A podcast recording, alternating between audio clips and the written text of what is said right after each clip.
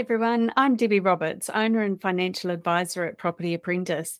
Join us today for the Week in Review, where I'll talk about current events for the everyday investor and home buyer.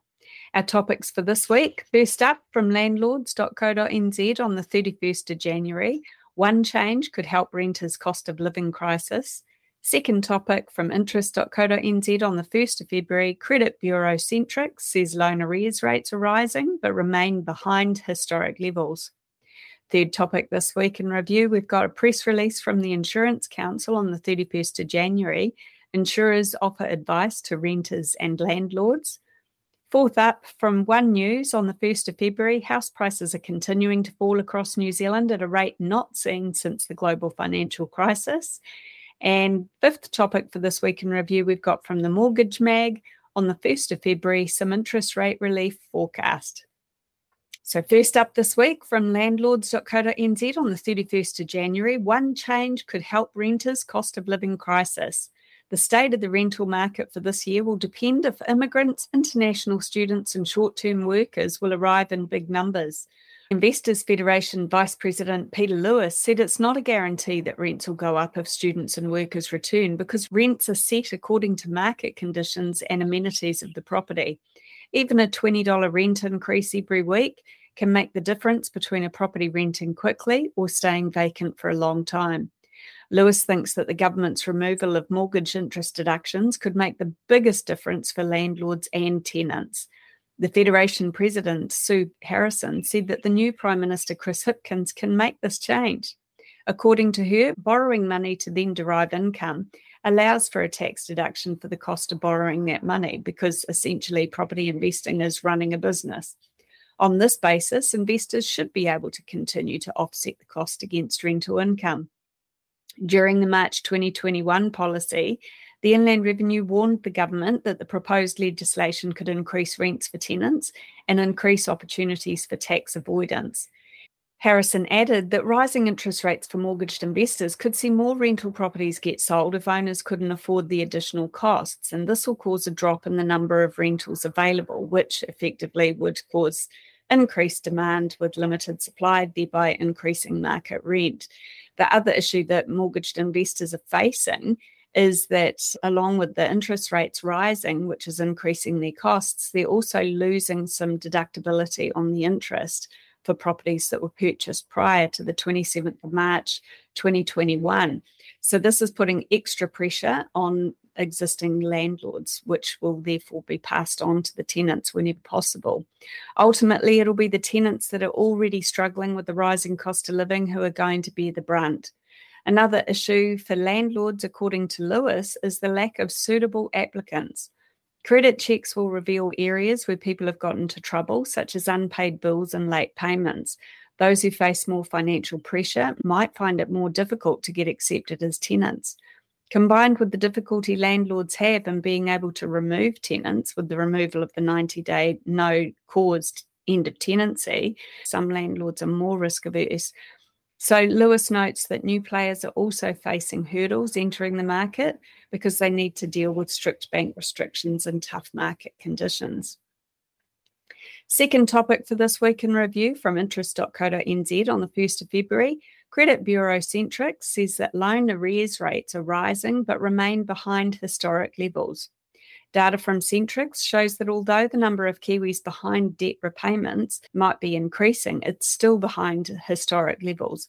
The latest credit indicator report from the organisation revealed that among active credit population, late debt repayments have risen by 11.3%.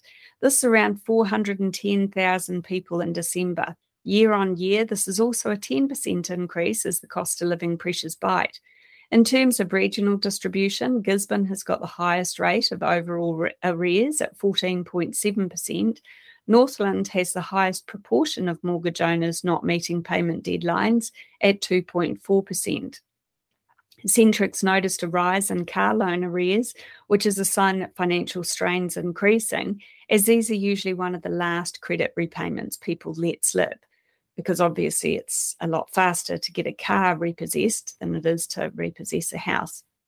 There is an increase in vehicle arrears in December by 5.3%. This has been the largest jump since June 2020. In terms of home loan missed repayments, there's been a rise of 1.17% in December, and this is the largest increase since April 2021. There are 17,200 mortgage accounts that are past due at the moment. If you'd like to learn more about investing in property, join me at one of our free events, How to Succeed with Property Investing in 2023. And we have those available either live online or in person in our office in Ellerslie in Auckland. Check out propertyapprentice.co.nz for upcoming dates and register today. We don't sell property, so it's all about increasing your knowledge to reduce your risk. If you'd like to find out more about how we can help you to reach your financial goals, you can also book a no obligation phone call or meeting with my husband Paul Roberts via the website also. It's propertyapprentice.co.nz. Third topic for this week in review a press release from the Insurance Council on the 31st of January. Insurers offer advice to renters and landlords.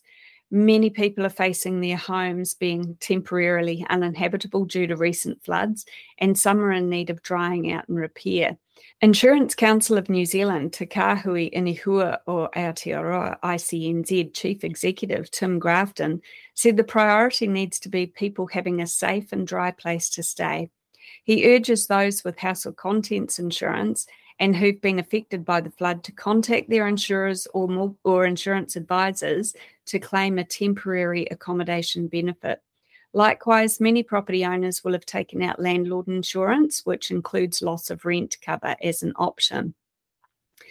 Council inspections, which take precedence over any other factor, may result in a property being declared uninhabitable, Insurers have also got guidelines which determine if a property is still safe after the event and during any repairs. Once the danger of further flooding and damage has passed, a priority for owners of flood affected homes is to dry out the home and reduce the mould. After insurers are informed, carpets, furnishings, and beds should be removed, and dehumidifiers, air conditioners, fans, and ventilation systems need to be turned on. Wearing appropriate protective equipment is essential. Photos and other records of items removed should also be kept and taken as soon as possible. If there's any suspicion that wall linings or floor coverings contain asbestos, property owners should not attempt to remove them. Instead, they should arrange with insurers to have it checked and for its professional removal to be carried out. According to Grafton, while temporary accommodation benefits are available for insured tenants and owner occupiers, there's very high demand for claims to be processed. He added that it's in the best interest of tenants, owner occupiers, and insurers to prioritise drying out homes and getting them back to normal in the soonest possible timeframe. Insurers will assess a home on a case by case basis. To decide what counts as uninhabitable, they usually ask questions such as can the people sleep in the home? Is there water and electricity? Is the home safe and structurally stable? Has a government or local authority issued instructions for you to vacate the home? In other words, have they issued a red or a yellow placard or sticker? Can the kitchen and bathroom be used? Insurance flood and storm recovery advice is first up, contact your insurer as soon as you can. The backlogs for insurance claims at this moment is horrific. So the sooner you get in the queue, the sooner you'll be able to get help. Follow the instructions of civil defence and emergency services providers. Thirdly, don't do anything that puts your safety at risk or causes more damage to your property. Fourth, take photos of damaged property to help speed up the assessment and process claims. Number five, don't drive your vehicle if it's suffered water damage. Number six, if water has entered your property, do not turn on your electricity until it's been inspected by an electrician.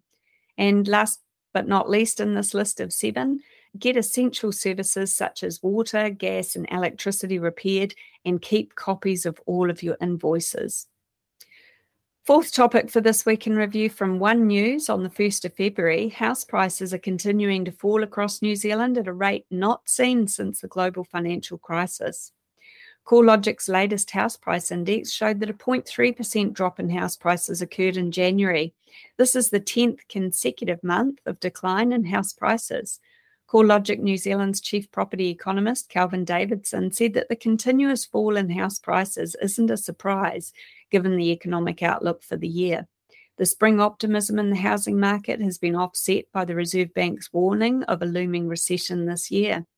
Davidson believes that buyers with a comfortable borrowing position still hold the power when it comes to price, and this has driven values down in January.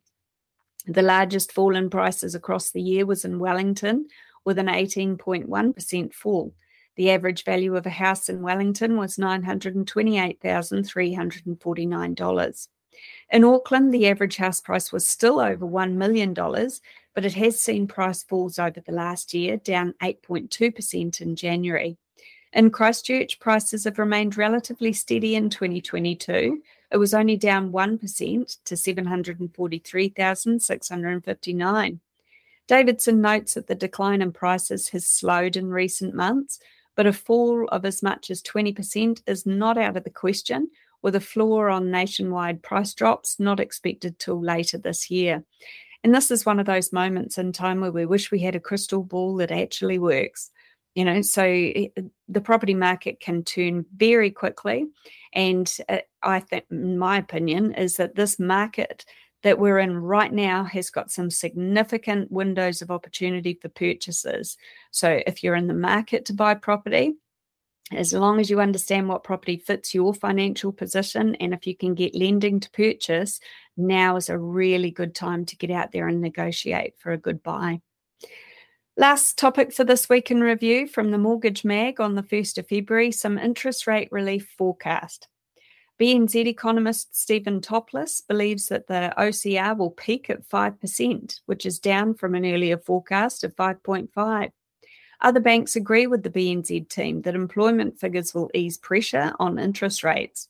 The bank economist statements come after a labour figure from Stats New Zealand was released on Wednesday.